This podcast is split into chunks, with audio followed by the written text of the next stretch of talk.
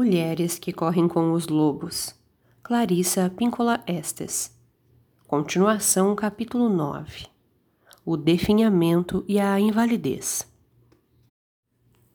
A maioria das depressões, tédios e confusões errantes da mulher é causada por uma severa restrição da vida da alma, na qual a inovação, o impulso e a criatividade são proibidos ou limitados.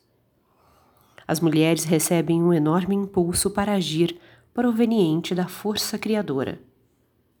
Não podemos ignorar o fato de ainda ocorrerem muitas apropriações e mutilações dos talentos das mulheres, através das restrições culturais e do castigo aos seus instintos naturais e saudáveis. Podemos nos libertar dessa condição se houver um rio subterrâneo, ou até mesmo uma pequena corrente que escorra de algum lugar profundo da alma para dentro da nossa vida. Se, no entanto, a mulher, longe de casa, ceder toda a sua força, ela se transformará primeiro numa névoa, depois num vapor, e afinal numa sombra do seu antigo self selvagem. Toda essa apropriação e ocultação da pele natural da mulher e seu subsequente definhamento e invalidez me fazem lembrar de uma velha história que meu falecido tio Vilmos uma vez contou para acalmar e esclarecer um adulto furioso da nossa grande família, que estava sendo ríspido demais com uma criança. O tio Vilmos tinha uma ternura e uma paciência infinitas com seres humanos e animais. Ele era um contador de histórias inato, na tradição dos Messemondoc, muito hábil ao aplicar histórias como um bálsamo suave. Um homem veio a um zabó, alfaiate, para experimentar um terno. Parado diante do espelho, ele percebeu que o colete estava um pouco irregular na parte inferior. Ora, disse o alfaiate, não se preocupe com isso. Basta você puxar a ponta mais curta para baixo com a mão esquerda, que ninguém jamais vai perceber nada. Enquanto o cliente fazia exatamente isso, ele notou que a lapela do paletó estava com uma ponta enrolada em vez de estar rente. Isso? perguntou o alfaiate. Isso não é nada. É só você virar a cabeça um pouquinho e segurar a lapela no lugar com o queixo. O freguês obedeceu e, quando o fez, observou que a costura de entrepernas estava meio curta e que o gancho lhe parecia um pouco apertado demais. Ora, nem pense nisso. Puxe o gancho para baixo com a mão direita e tudo vai ficar perfeito. O freguês concordou e comprou o terno. No dia seguinte, o homem estreou o terno com todas as alterações de queixo e mãos enquanto ia mancando pelo parque com o queixo segurando a lapela no lugar, uma das mãos puxando o colete e a outra mão agarrada ao gancho.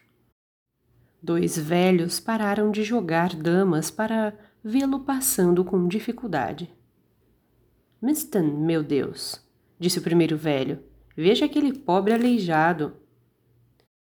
O segundo homem refletiu por um instante antes de sussurrar. Igan. É, ele é bem aleijado mesmo. Mas sabe o que eu queria saber?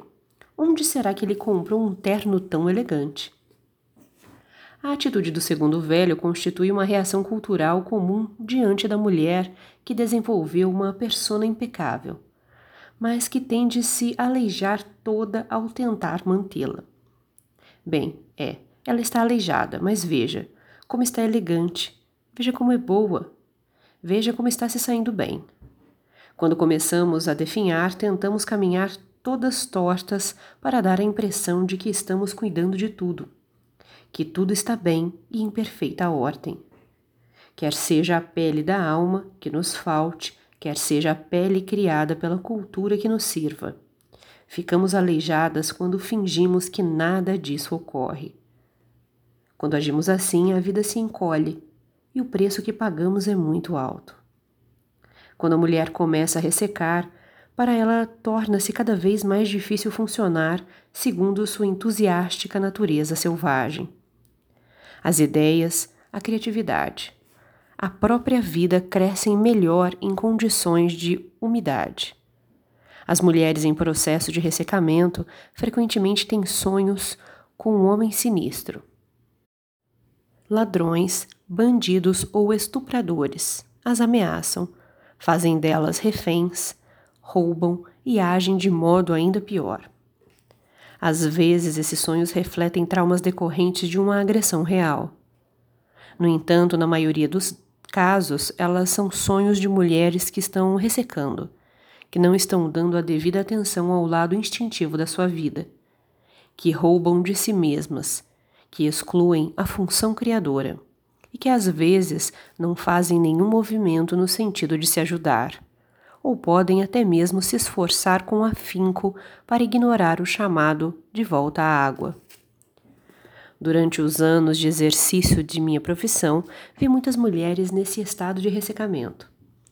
Algumas ligeiramente afetadas, outras mais. Ao mesmo tempo, ouvi dessas mulheres muitos sonhos com animais feridos sendo que eles aumentaram drasticamente, tanto nas mulheres quanto nos homens, durante os últimos dez anos.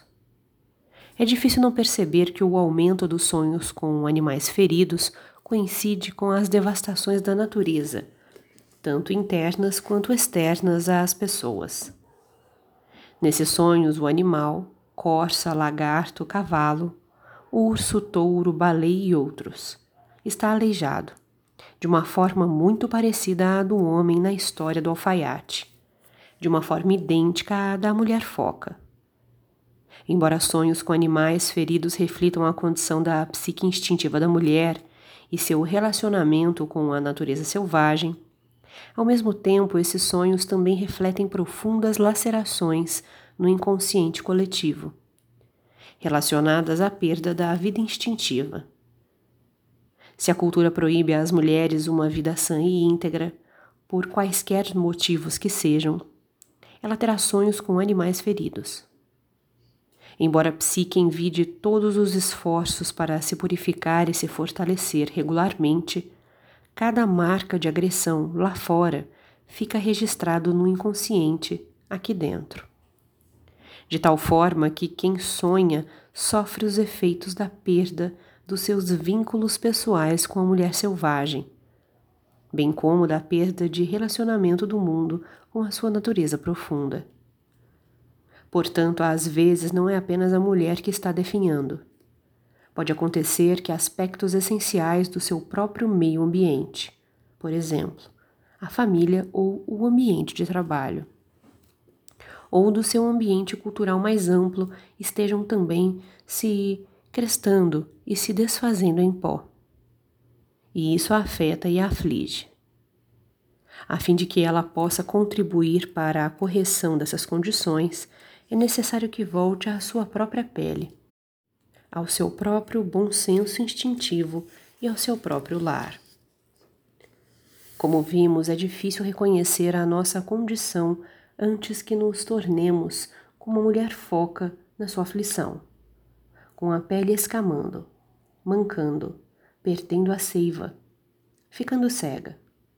Portanto, é uma bênção da imensa vitalidade da psique que exista no fundo do inconsciente alguém que chama, alguém de idade que suba à superfície da nossa consciência e comece a nos chamar incessantemente de volta à nossa verdadeira natureza.